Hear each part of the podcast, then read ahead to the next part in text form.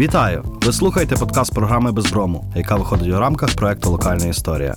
Мене звати Віталій Ляска. Ми говоримо про українське минуле, його відлуння у сучасному та вплив на майбутнє. Сьогодні з нами Іван Малкович, поет, засновник видавництва Абаба Галамага. Є автором та упорядником понад 30 книжок для дітей. Тричі входив до щорічного рейтингу топ 100 найвпливовіших людей України за версією журналу Кореспондент у 2017 році. Отримав Шевченківську премію з літератури за книжку поезій Подорожник з новими віршами. Пане Іване, доброго дня. Добрий день. Дякую, що з нами. Ви походите з села Нижній Березів, і на Косівщині вас би назвали Березуном. Березове, це я кажу для глядачів, це такі шляхетські села, де є дуже сильну локальна ідентичність, де є гордість і навіть пиха за свою малу батьківщину. Е, Водночас, коли ми говоримо про Україну, загалом про українське суспільство, то концепт село він має трішки інші трактування, більш зневажливі, більш глузливі, бо село це те, звідки хочеться як дужче вирватися, так і куди точно не хочеш повертатися. Оцей е, концепт села як такого місця не сили, так звідки не взявся, так і чому він досі нас визначає? Це дуже цікаве питання. Село як місце не сили. Я ніколи так не думав. Можливо, що я е, трохи з іншого. У нас ці березові є е, чотири березові. Колись їх було два горішні і долішні, а колись був, очевидно, тільки один. Але на початку ХХ століття у нас у селі е, такому воно не є за масштабами дуже велике, але у нас було три школи. Е, Була польська державна, була державна, де були польські класи і українські, і газди зробили свою руську нашу школу, таку е, Рідну, о- о- умовно. рідну школу, так. І е, в цих процесах брав участь і Кирило Генек, до якого приїжджав Іван Франко, і, очевидно, і приїзди Івана Франка. Е, ну, перед тим ще багато що означали для нашого села. Тому я якось ніколи не сприймав е, Березів як місце не сили і, і село. Я навпаки, мені здавалося завжди, що це місце сили. Я розумію, про що ви запитуєте. Ми Е, говоримо радше про сучасні трактування. оцього. так, так. Ну, очевидно, е, це є наслідок е, панування комуністичної системи і її такого е, розвалу, і е, проїдання цей іржа. е, Оцього такого о, в плані тому, що люди випивали ця рівнялівка, що ти Колгоспи, колгоспи, що ти можеш вижити тільки тоді, коли ти щось украдеш. Людей вчили, що ну, красти це непогано, і от колгосп розвалився. І можна все розтягувати, люди так. повтрачали роботу, ну там і розтягувати, як такого. Особливо Хтось собі нічого. там кілька людей розтягли і, і, і отримали щось. м- Може, тепер вони якось з того годуються. Але е, люди втратили роботу. І зараз справді молодь е, трактує це село здебільшого в Україні, очевидно, як місце не сили. Але я бачу навіть в своєму селі зараз молодь, е, е, це вік моїх е, племінників, моїх дітей. Е, мені дуже це так відрадно дивитися, коли вони. Е, Народні традиції, вони знімають якісь е, фільмики, як робиться тето, як е, колись було. Вони намагаються затримати цю традицію, щоб, щоб ще вже їхні діти пам'ятали це, щоб вони щось лишили. І хоча вони живуть тепер, як в місті не сили, але я думаю, що вони плекають надію, що туди сила повернеться. силою, Так. Е, І ви згадали про традиційну культуру. Так дуже часто традиційну культуру, е, яку ми напевно почали знову ж якось розвивати, відновлювати в 90-х, так е, дуже часто зводять до шароварщини. Так і шароварщину називають усе те, що пов'язано з традицією, з архаїкою, з автентикою і тому подібне. Ну і шароварщина це відповідно знецінення. Так? І чому ми зараз усі наші традиції так знецінюємо, і як з цього кола вирватися? Як знову ж таки розуміти, що автентика це не щось таке плоске, примітивне, а це глибоке і це сила. Та мені здається, що, що навпаки, е, зараз, знаєте, колись Павличко о, казав на одному виступі, ще Рухівському. Ви почекайте, ви роз- клубок намотувався 300 з чимось років в один бік. Дайте розмотати його. І ось клубок цей розмотався на 30 років тільки назад. І ми подивімося е, та у вашому Львові, що от зробила цей е, ковчег е, Ярина Ярина Винницька. які зібрані великі таланти. Я дивлюся, скажімо, в народних строях, у вишивці. Та дивовижні ем, е, ці строї з'являються, тобто відроджуються, з'являються майстрині. Це виявляється нічого не втрачено, і майстрині, і майстри, і в, ремеслах так само.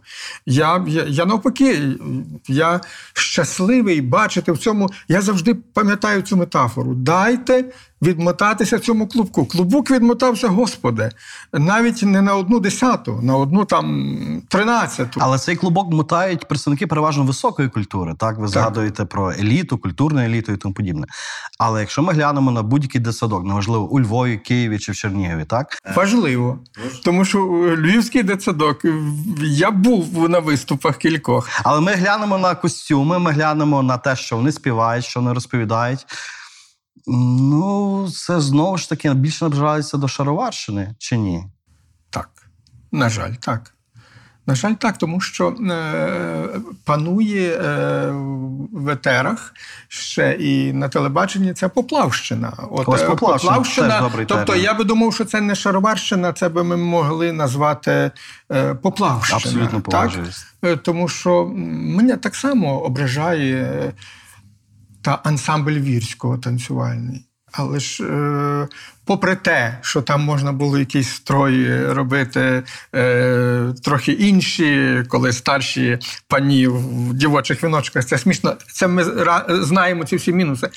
Але як танцювали вони, як, як світ їх приймав, як український танець, він повинен існувати, тому що росіяни тим часом перехоплюють собі і всі наші танці у світі тепер, як, як і наші е, там їжа, е, тобто вони перебирають собі все найкраще, і це, і це сприймається, що це вже російське, що це вже, вже не наші танці. А ми так зневажили шароварше. Та ні, хай це буде. Якщо, якщо е, отут так сталося, що тут була ціла академія такого народного танцю, то, то чого це занехаювати? Ще багато людей лишилося, які знають, е, як це робити. Я, я, я би це підтримував. Е, В чому вага традиції, в чому вага отого танцю, в чому вага отого співу, і в чому вага оцієї тривкості, так, яка йде до батьків, дідів і там далі, далі, далі. Якщо людина думаюча, е, то, то, то вона задумується, звідки я походжу, і шукає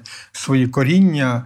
А якщо ти не знаєш свого коріння, якщо тобі воно обрубано і яка разниця, ми бачимо, що панує, що превалює. Оце власне в цій парадигмі яка різниця, воно тоді виходить, що це неважливо і Але різниця російська, Да, але воно російське. Хоча знову ж таки, у мене якісь такі е, дуже дивні досвіди на, на, на, на моїх е, е, рідних і на, на знайомих. Я знаю, що вони своїх діток малих, е, там три рочки, п'ять рочків, чотири, знаю, шість. Вони так виховали, що діти не сприймають російськомовний контент. Тобто вони чують, вони знають, що треба вийти. І е, у них я, я хочу подивитися, як це буде соціалізація відбуватися, тому що вони іноді, коли зустрічаються з дітками іншими, які слухають російське, у них е, виникає е, якесь таке нерозуміння. Як ти це слухаєш? Тобто е, ці діалоги, які ми ведемо старші, і ці діти, та це. То це не гарно, то, то це не можна слухати. Тобто, але, але я бачу, як ці діти е, водночас батьки їм не забороняють е, дивитися там якісь англомовні, іспаномовні. І е, хоч би десь ця дитина народилася, от я знаю в Карпатах маленьке дитя, ще три рочки немає, але воно е, само за мультиками повивчало купу англійських слів і дражнить бабців своїх. Як ти не знаєш? Та блю, ти не знаєш, що це таке. Бабця скаржиться, е, вона втікає від мене, вона мене не слухає, не слухає. Та як? Я ж сказала, let's go. Там, ну, тобто, ну, е, е, я, я бачу на цих прикладах, що, що можна обходитися і без російського того контенту. І воно, воно ясно, що, що воно не ну, це не означає, що це український контент, тому що ми, ми, ми бачимо, що немає достатньо тих мультфільмів. контенту. Та, та, ми просто, ну. На жаль, не, не роб... Хоча, хоча й в цьому щось потрошечки там е, дивним чином, зусиллями окремих людей щось робиться, але цього недостатньо. Але, але, але можна обходитися. На, на, нам важливіше тепер, щоб обходитися без, без російського тим часом. Ваш вуйко Петро Арсенич, відомий дослідник Гуцульщини національно визвольного руху, свого часу вас вів до Києва. От як на вас вплинув цей період, так, знайомства з Києвом, який ви в родині українськомовний, так, Київ російськомовний. Ви в родині плекаєте традиції, Київ, ну того часу, мабуть, вже типове радянське місто, яке базується на концепції єдиного радянського народу. Я в Київ приїхав вже після музичного училища, тобто я не приїхав школярем. І я вже приїхав, е, маючи за плечима якісь публікації, як е, молодий поет, юне обдарування. Там. Е, І я, я вже так мені прорізалися крила, і я- вже відчував е, е, ну, якусь таку впевненість. Я, я не приїхав сюди. стержень вже такий. Я не, не впевненим не приїхав. Тим паче, що мій вуйко Петро Арсенич, якому я багато чому завдячую, він увів мене в такі товариства, тобто його друзі стали моїми там, ну не друзями чи не чи Наставниками, наставниками, так. Е, якісь там родина мовознавців, родина Білецьких, в яких я жив, Андрій Олександрович. Це е, вони приїжджали до нас е, у Березів. Він, був видатним мовознавцем і головою грецько-української товариства цього дружби. Пані Тетяна Чернишова до них приходив кочур. Я зустрічався. Вони бачили. Тобто я перебував якраз в такому україномовному середовищі і плекав і в університеті довкола себе. У нас у групі навчався Атила Могильний. Це прекрасний київський поет. Зараз починається. Я бачу, як молодь просто о, влаштовує вечори його поезії. Ми, ми разом вчилися. Він киянин, але ми е, жили е, на квартирі десь півтора е, року чи два, бо він хотів від батьків з'їхати. Його ж тато е, Віть Вітько, це так само відомий дитячий поет. І в них було таке дисидентське товариство. Про це Василь Овсієнко дуже написав е, гарне е, про, про, про їхню родину. е, Все. Ігор Маленький, чудовий поет з Тернополя. І навіть ті київські діти. Чи, чи десь східної України, які по-російськи говорили, коли ми їздили у е, колгосп, там ви знаєте, тоді за Радянського Союзу е, це е, десь три тижні вересня. е, Нас забирали десь на якісь Трудові практики. трудові практики, там хміль збирати, якісь помідори, е, картоплю, ну більше хміль. А це були це були прекрасні е, розваги, окрім того всього, якісь е, такі творчі вечори. І я це українізовував усіх. Ми, ми, ми збиралися. Я ж тоді ще після музичного училища я ще міг грати і на скрипці нормально, я міг грати і партіти Баха, але я і на гітарі грав, співали, і це тільки українські е, якісь такі речі. І тому я формував довкола себе е, таке україноцентричне е, коло. І я, не зважав е, на російські. Тим паче, що я мав знову ж таки, потім звернули увагу на мене Дмитро Павличко, Ліна Костенко, і, і, і- я вже мав якийсь такий авторитет, що я міг перебивати думку тих е, е, таких заскорузлих російськомовних і російськомислячих, Центричних, центричних, так. І якось мені. Тобто я, я сам формував довкола це. І я не відчував. Я, я знаю, академік Зеленін, такий контроверсійний російський е, е, академік, який е, написав е, це дослідження про, про Гуцульщину е, великі. І е, він, він, пише, що коли Батий насувався, то майстри. Е, Ремісники такі е, київські, які бачили, що це вже не, не, не, можна буде побороти і дати. Вони відсувалися, і за його версією вони осіли в Карпатах. І він каже, що от, оці строї він бере тоді так. Хоткевича, і як одягалася молода, як запліталася, які там духачі були, які були строї, ці, ці всі. І в нас і називається молодий молода князь, княгиня. Ось і, і, і він пише, що це звідси, що це київська. Ну він контроверсійний е, завжди в але це російський академік. Ось і він е, тому іноді, коли я їхав десь в таксі в Києві і по-українськи говорив, а ви откуда приїхали? Я кажу, я давній киянин. Зрозуміло, я знав, що моя гілка вона трохи з іншого, але я мав аргументи на все. А чи не було зацікавлення до вас з боку спецслужби? Бо знову ж таки, україноцентричність, ви людина, яка вже почала робити серйозні кроки в літературі, і очевидно, що плюс спілкування з дисидентами. Було, було. Було це дуже не.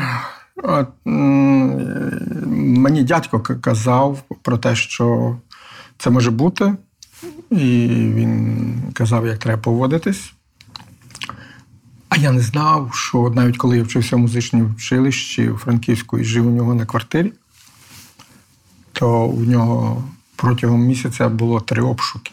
Але були обшуки тоді, коли я був на заняттях. І він не міг мені це сказати. І потім виявилося, що вони погрожували, що вони мене виключать, якщо дядько буде. А мій дядько побоювався моєї мами. Е, Традиційна ситуація, так. Ні, ну тому що вона, вона, вона, вона забезпечувала йому е, частину добробуту. Е, Та вона така дуже ну, всім намагалася якось так Допомогти. допомогти. Та. Ось. Тому е, я вже був готовий, але в який момент е, е, це все, я пам'ятаю, це перше е, це зіткнення з цією е, системою КГБійською. Е, Ми на військовій кафедрі. Е, якраз в такому бункері там якісь БТРи.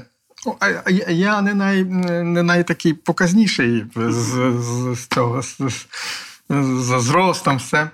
І так на, на такому містку там е, начальство це і начальник кафедри такий червоний приходить і курсант Малкович, а я ще щось там копушився в це і не почув. Всіх тебе.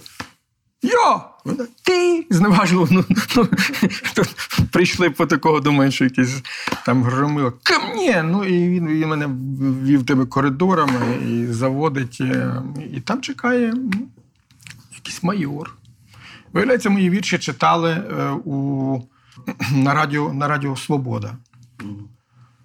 І де це могли бути вірші? Ну, я, я, я взагалі вперше чую, що мої вірші звучали там, хто міг взяти. Ну, ну, ну і там вони залякували. Тоді були провокації, якийсь був засланий козачок, який почав там в гуртожитку, давайте створимо якусь і, і, і до мене щось таке. Ну, ніби воно жартівливо. Але Потім мене викликають і е, кажуть, що ви створюєте. А Тоді ще Віктор Мішалов приїхав, бандурист з Австралії, щоб ви, ви там зустрічалися. Ну, але дядько мене навчив, що сказав, якби я побачив, то я би перший прийшов, сказав.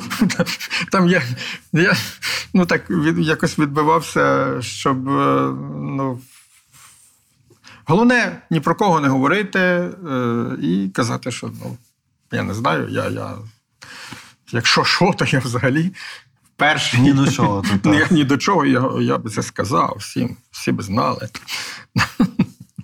Е, Вашими хресними батьками в поезії, в літературі називають Дмитра Поличка Іліну Ко- Костенко, так е, і.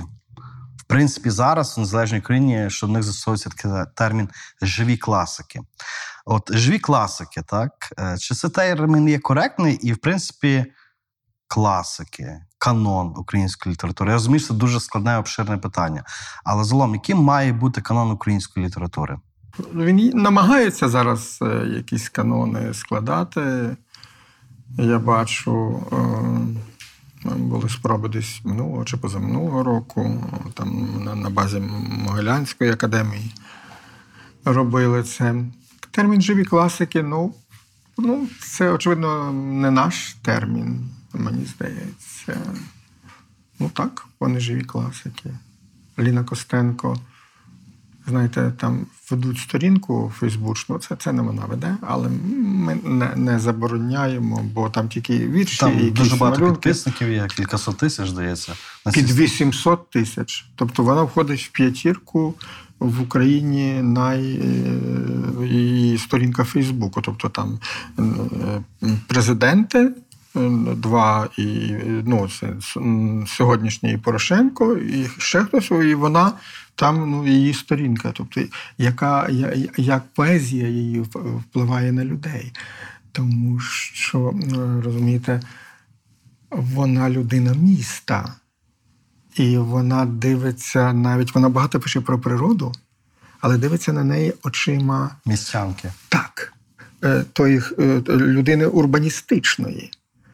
І е, українська нація, сама того не помічаючи, вона вже, ми вже є е, урбаністична нація, тому що більше двох третин, здається, за населенням вже живуть у містах.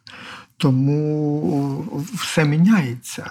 Тому, можливо, і це питання, з якого ви почали, чому село втрачає позицію місця сили, можливо, саме тому, що більшість людей вже народилися і живуть у місті. Може, ще не народилися е, більшість, але вже живуть у місті.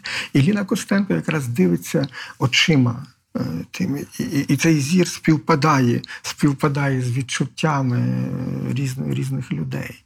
То вона живий класик. Але водночас, попри те, що сторінка Ліни Костенко є однією з найбільш популярних в українському сегменті Фейсбуку, е, згідно з українці щораз менше читають. Я боюсь помилитися, але я думаю, що далеко не кожен другий українець так прочитав хоча б одну книжку в рік. Е, Як цю культуру читання відновити на тлі суцільної діджиталізації тих всіх процесів, на тлі смартфонів, на тлі коротких там відео і тому подібне. І взагалі, а чому читання корисно? Чому треба читати? Тут е, є кілька проблем. По-перше, це загальнопланетарна проблема читання і, і гаджетування. У нас е, не тільки ця проблема є, у нас є взагалі читання україномовне і російськомовне. Я пам'ятаю, як з тим Гаррі Поттером, що ми і там з четвертої книжки ми намагалися, щоб е, український переклад виходив швидше, ніж у наших сусідів, і тих, і, і на, і на, на Заході, і, і на, на, на півночі. Ну і в, в Росії, і в Польщі ми, ми виходили перші. Наші переклади вважалися ніби кращими, точнішими. приклад Віктора Морозова, так? Морозова і там редагування і Негребецького, і моє. Е, Тобто це така праця, як мінімум, трьох людей, та ще багато юнацтва, які це все передивлялися, шліф, так. що, щоб жодна кузька не була названа по-інакшому, як в тій книжці. Це все е, тому у нас і менш ну взагалі майже немає якихось зауважень, таких як там в тих російських перекладах, що там наплутано, якщо, якщо не одна рука е, все це робить. І ми е, намагалися, і своя обкладинка, яку схвалила Джоан Ролінг, і навіть є, є, є в її там інтерв'ю, наша книжка повернута обличчям до глядача.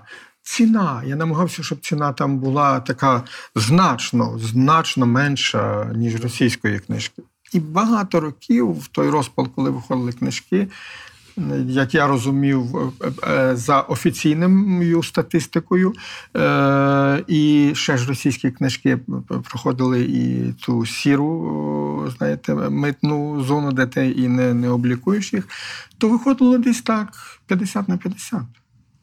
Що ми вже е, робили, що- щоб, щоб це було краще, щоб було е, вигідніше, дешевше. Е, А все одно багато людей лучше бути ізнасилуваним, чим українізірваним, От це, тобто є ця ще проблема. Тепер, е, з 2014 року, е, починаючи, е, знаєте, нещастя тут Допомогло, допомогло трохи, що менше російських книжок, і зараз українське книговидання стає таким в кожному сегменті заповненим. Українські видавці купують права там на наукові книжки, і при тому там якісь на вузьку, і там на медичні, навіть на, на, на якісь інженерію, природничі науки, економіку, те, що не було, те, що ми брали тільки з Росії. З російських перекладів. Так, так, ну так. А, а тепер вже вже іде битва велика між видавців, щоб, щоб видавати це, і це, і це прекрасно. Тобто, це вже якось воно є книжки, збільшується кількість назв. Я пам'ятаю, що у 18-му році була така статистика, що видано було найбільше українських назв, в тому числі і перекладних книжок, але українською мовою, за там тисячоліття історію існування української держави. Ну, за один, е, за один рік. Тобто, це, це, це досягло такого великих масштабів. Якщо ви зайдете там в книгарню є, чи що і подивитися, ну там, там вже дуже багато. Е, Заповнені майже майже всі сегменти. Хай, хай вони не наповнені ще багато, але вже це вже подібне на, на, на справжню велику книжкову державу. Це важливо. Е, в е, читання у нас е, немає соціальної реклами. У світі це дуже важлива е, складова е, всього реклама читання. Бо ну, я читав багато досліджень, що країни, де, де, де більше читають, вони заможніше живуть. І, і тут, бачите, я вам не, не, не скажу, чому це так. Але в Ще за Японії, в можливо, Японії читають так. Я дивився на наклади е, того, що вибачте, що я вже знову буду згадувати Гаррі Поттера. Ну так це, як- якщо ми візьмемо на поділимо на, на, на, на наш е, відсоток населення, і це ну це в разів п'ять більше. Е, Читають як мінімум. Ну, е, при тому, що в нас, ну, це якщо і брати ще й російські книжки, ще прочитані і російською мовою. Тут. А який був найбільший тираж книжки з вашого видавництва? Що ми собі уяснили?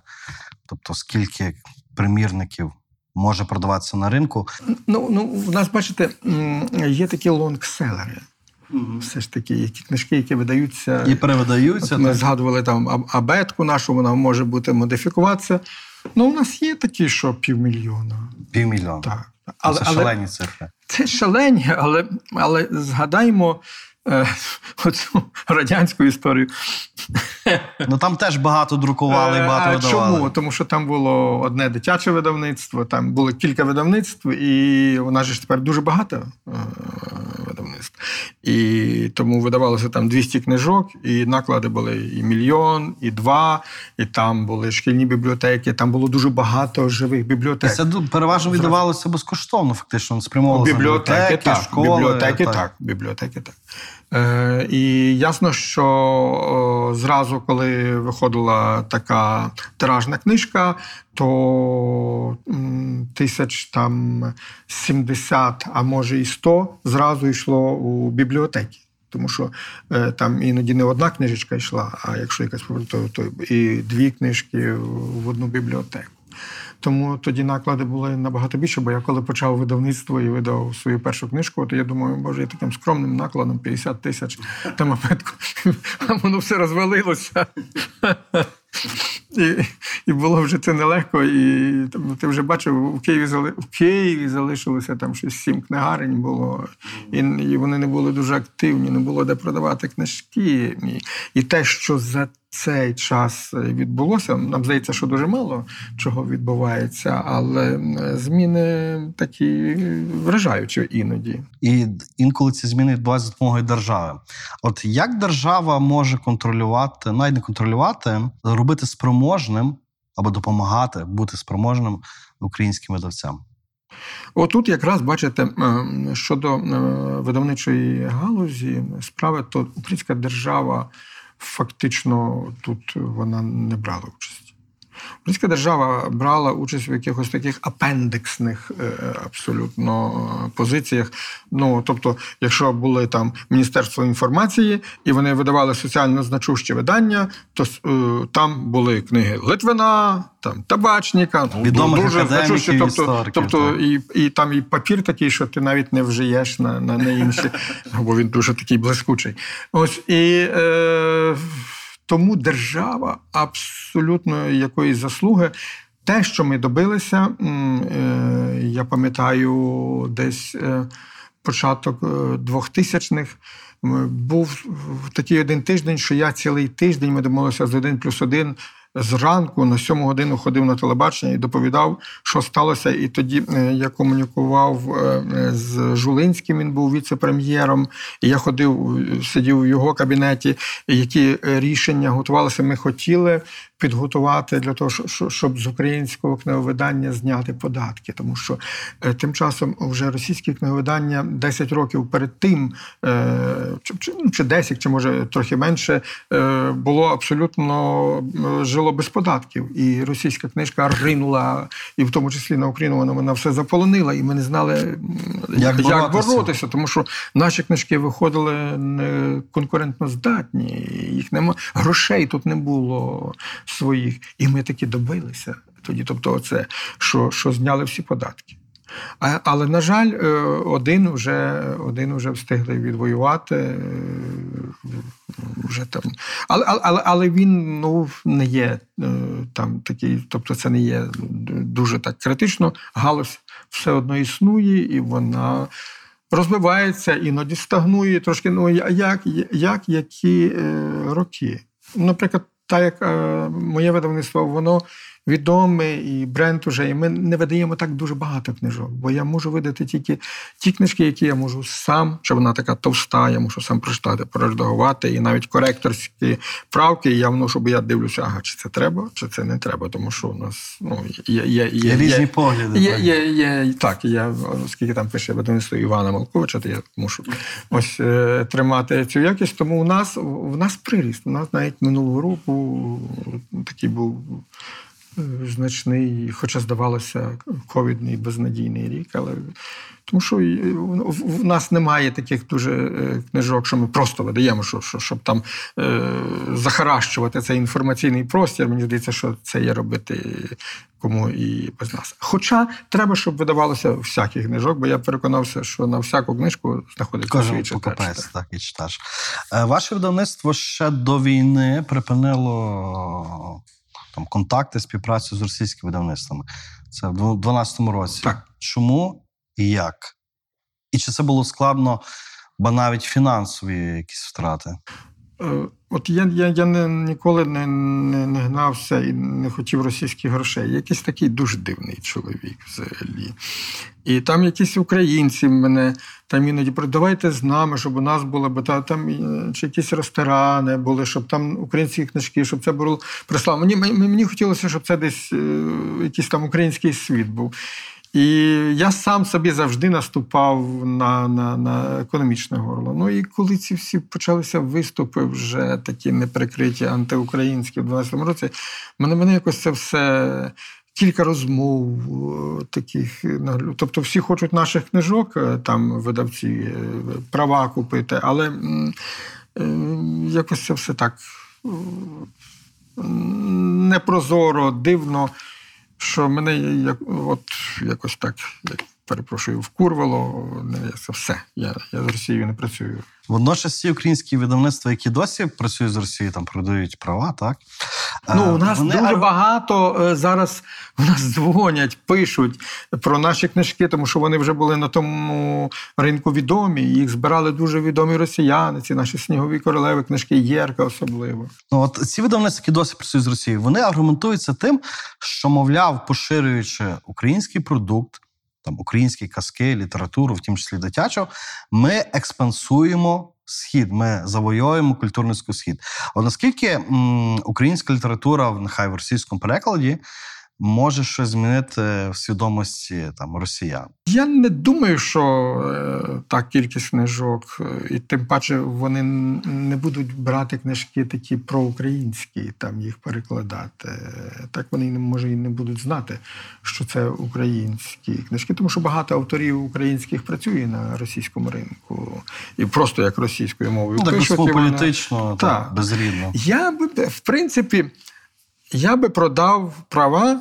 От е, я говорю з кимось от, на- на наші е, 100 казок на три томи.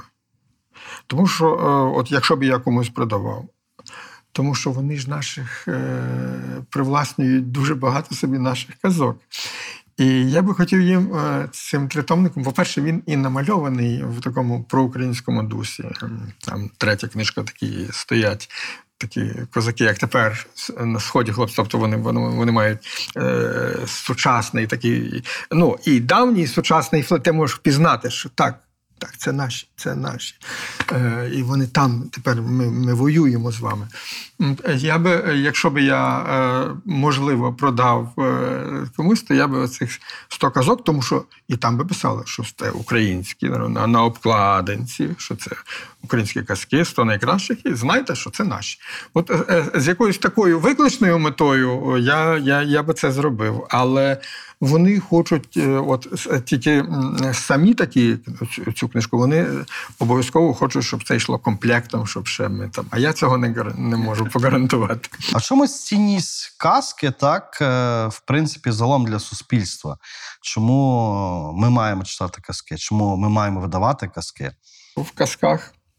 Це наші архетипи е, там, е, національної свідомості, національної пам'яті, як е, описуються ці чи інші явища, як виглядав Змій у, е, там, в записі е, минулого ні, Позаминулого, позаминулого вже та, Шишацький ліч.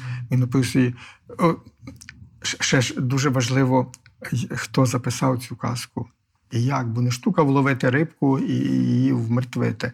А якщо ти почув гарну казку, то штука ще її записати, тою Передати. мовою, та як е, розказував е, отой, хто, хто, якщо ти зловив такого оповідача, то щоб ти не втратив мову.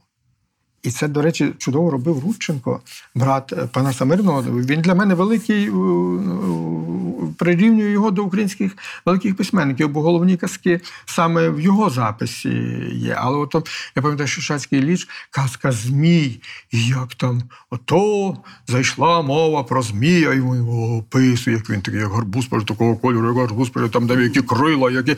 І, і, і, і ти бачиш, як давні люди уявляли того Змія, бо він же ж це ж той, хто оповідає, то він вже чув ще від когось.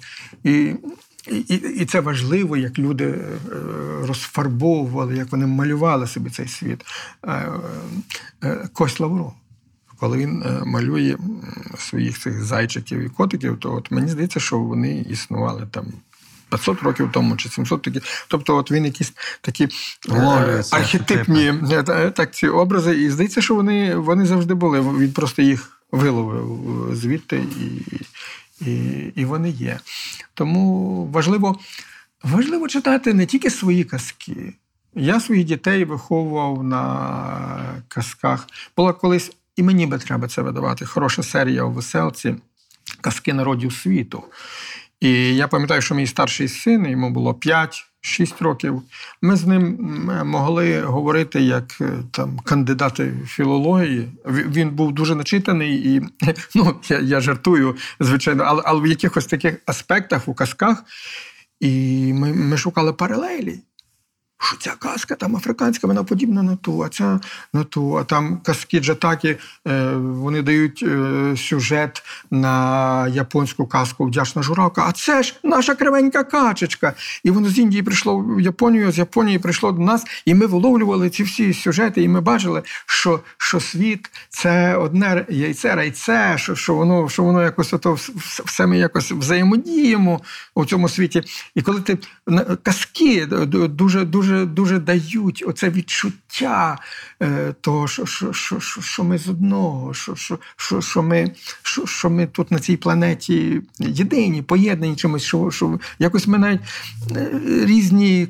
Кольори можуть бути шкіри, але, але ми іноді, іноді дивимося однаково на, На світ. на, на світ і якось образи.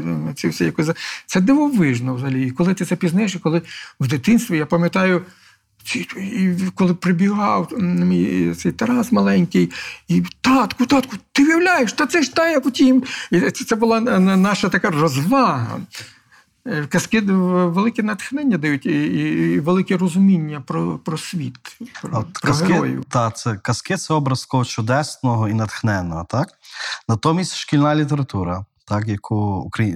ми говоримо про українську літературу, так, її викладання в школах, це дуже часто образ абсолютно протилежний, образ страдництва і образ, який. е, ну, Якщо на широкий зал говорити, так, то очевидно він десь там наближається до образу Хариті з Сумно, стражденно і песимістично. Чи з українською літературою у школі все так? Знаєте, є, є зараз е, тенденція там е, все замінити, всіх класиків замінити, нічого сумного не лишити, залишити все веселе і от звести все до 95-го кварталу, трошечки по-іншому, і щоб ніякого суму не лишилося. Я не вважаю, що, що, що це правильно. Ясно, що ми не повинні вчати там Миколу Джерю чи хіба ревуть воли як ясла повні, і це все. Але світові твори, і вони не тільки про радість, має бути і радісне, і, і, і веселіше. Зрозуміло, що добре би звертати увагу і на сучаснішу літературу, більше давати уроків. Але, але ми можемо міняти погляд і на усталені речі. Я колись е, мав е, таку оказію, що мені дов- довелося виголошувати Шевченківську промову. І я казав про Шевченка, про те, як ми можемо поміняти парадигму сприйняття того Шевченка. Подивіться, ми ж завжди, як кріпацький син, ми його оплакували, а ми ніколи не дивилися на нього як на того. Е, Хто сам себе зробив, як на героїчний чин, абсолютно. Хлопчик без тата, без мами, який, який відчуває в собі це полум'я творчості, який хоче навчитися краще малювати спочатку, е, бо, бо, він любить там коней, вояків малювати, напитує маляра, ходить туди сам, напитує маляра. Він вміє читати, він, він, він, він, читає, хай там, е, знаєте, е, як хтось умре, це все, але він це найкраще робить. Господи, та бах. Я пам'ятаю, як лист його один до Кюрфюрста, він пише, що ви знаєте, була весна така рання, тепла, е, і про хор, який він керував, там хлопчиків, все, все, що вони нема грошей, бо людей менше помирало. Тобто це бах. Пише, бо, ну, е, бо тут є життя, тут, тут ніби є такі моменти трагічні, що ми би про це неможливо, що це говорити якось святотатно, так? Але, але, але, але, але це є не тільки проблеми в нашій літературі, це, це, це, є, це є всюди у світі ми можемо таке сказати. А кого з, е, ну, мо- може і не класиків, але з літераторів, так, е, ви б внесли в шкільну програму. Так, їх там нема, але вони б могли бути. Для цього мені би треба ще таки познайомитися з шкільною програмою, бо я, я тепер не знаю, вони ці шкільні програми міняються. І ніби зараз я був натрапив, що робило ніби дуже прогресивні люди, а мені ці підручники зовсім не сподобались. Вони мені набагато гірші, ніж е, ті, що були. Тому що ну, ще має бути смак. Смак того, хто добирає. Це може не бути якась дуже відома постать, е, така письменницька. Але, але мені, мені е, особисто бракує Юрія Косача в шкільній програмі. Е, Знаєте, тобто, знову ж я, казав про контроверсійного там, академіка Зеленіна, але оцей наш Юрій Косач, оце була така суперконтроверсійна постать в нашій літературі. Я допускаю, що е, при житті, можливо, я б йому не подавав руку. Е, е, Це племінник е, наймолодшого брата Лесі Українки.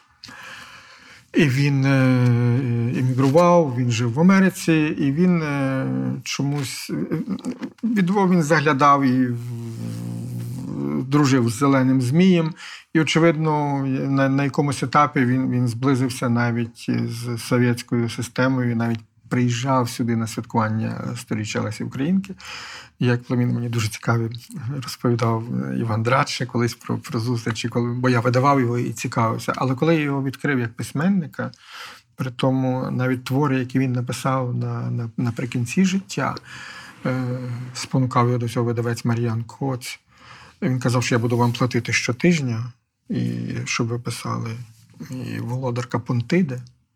Вона в нас навіть видавалася десь, може, в 70-х роках. е, е, Книжечка скорочена, можливо, втричі або й в чотири рази, бо там якісь, бо там про українські якісь такі моменти забиралися. Але коли я видав це повне видання, я вже чотири книжки його видав.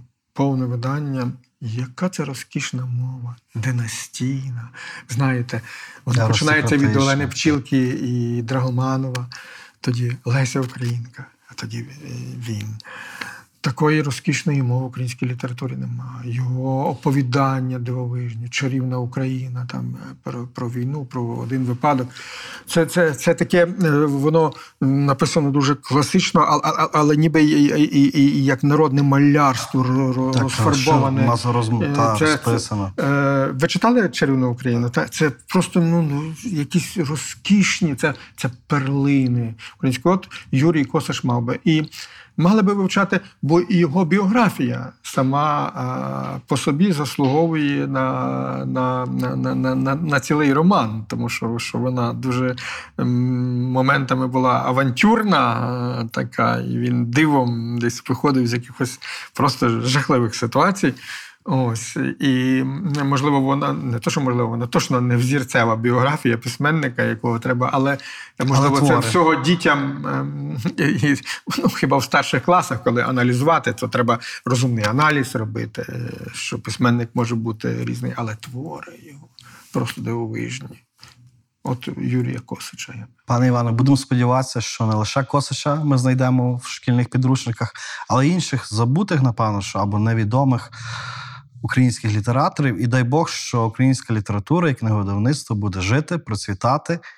І я сподіваюся, більше дітей і людей буде читати. Дякую за гарну розмову. Дякую. Якщо буде процвітати Україна, то і всі названі вами. Все від нас залежить. Все буде Дякую. процвітати. Дякую. Пане Іване, який історичний міф, на вашу думку, найбільше шкодить сучасній Україні? Ну, їх є кілька, і, ми іноді е, думаємо, що я сам е, можу грішити, коли ми читаємо щось про московитів, особливо західних е, мандрівників, дипломатів, там такі речі жахливі. Ми впізнаємо, що 500-600 років змінилося. Вони такі самі. А, а ми на, на тому тлі, коли вони пишуть, що у нас там хатки біленькі, що ми такі гарні.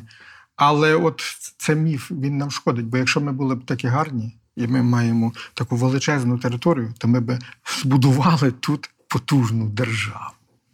А щось же ж у нас видно, якісь Не вивихи свої були на, на, на, багатьох етапах. Що, щось, щось не так. І ми мусимо це дослідити і, і якось пройти цей момент, якщо знову в історії таке нам трапиться. А яка ключова подія, яка змінила хід української історії? Можливо, одна з таких ключових подій, е, коли е, тріумвірат так званий Ярославичів, е, сини Ярослава Мудрого, вони дали цей обід, що, вони не будуть між собою воювати, тому що Ярослав знав, що він з братів, і там було братовбивче, і тато його. І от вони дотримали майже 20 років, і тоді Ізяслав став ворохобити і закликати з інших країв, щоб йшли там Київ завойовувати і королівську корону. І він врешті там домігся і для, для свого сина. Я думаю, що це один з тих початкових е, моментів, які, які дуже нам зашкодили. А хто з українців відіграв важливу роль в нашому минулому, але ми про нього або взагалі нічого не знаємо, або знаємо дуже мало. Ну, ну є, є різні постаті. Є такі плюсові, героїчні, є авантюрні, як е, цей е, Міхал чи Михайло Чайківський чи Чайковський. Е, от, я, е, особисто я, я знаю, що зараз там вже книжку про нього написали, але я, я, би хотів, щоб було кілька книжок про нього написано, тому що надзвичайно цікава постать. Ну, Для мене в новішій, ближчій історії це, це постать Коновальця, яка завжди мене ну, дуже цікавила, тому що він був рівновеликий е, до е, вождів е, європейських, до, до, до, до керівників європейських держав. Чи вони були плюс, чи мінус. Тобто, але він був рівновеликий, і Москва, Москва це добре відчула Розуміла і і тому вбила. його ліквідувала. Е, Продовжіть, будь ласка, фразу Історія важлива, тому що Тому що ми маємо ілюзію, що вона може нас чогось навчити. Е, За Володимиром Винниченком е, українську історію неможливо читати без брому. От наскільки оцей стереотип нації жертви він визначає нас зараз, так? І чи може визначати нас у майбутньому? Ну, от, власне, так як я розповідав про Шевченка, що можна подивитися на нього так і так. Зрозуміло, що якщо б ми мали свою державу і е, якісь ці державотворчі сегменти, на, щоб е, м, прах наших королів, наших князів був тут, і ми знали, от тут вони є, на нашій землі. Наш пантеон, так. Наш пантеон. Ми би, ми, би, ми би знали, що це тут є, і нам би було легше, але, але, але так немає.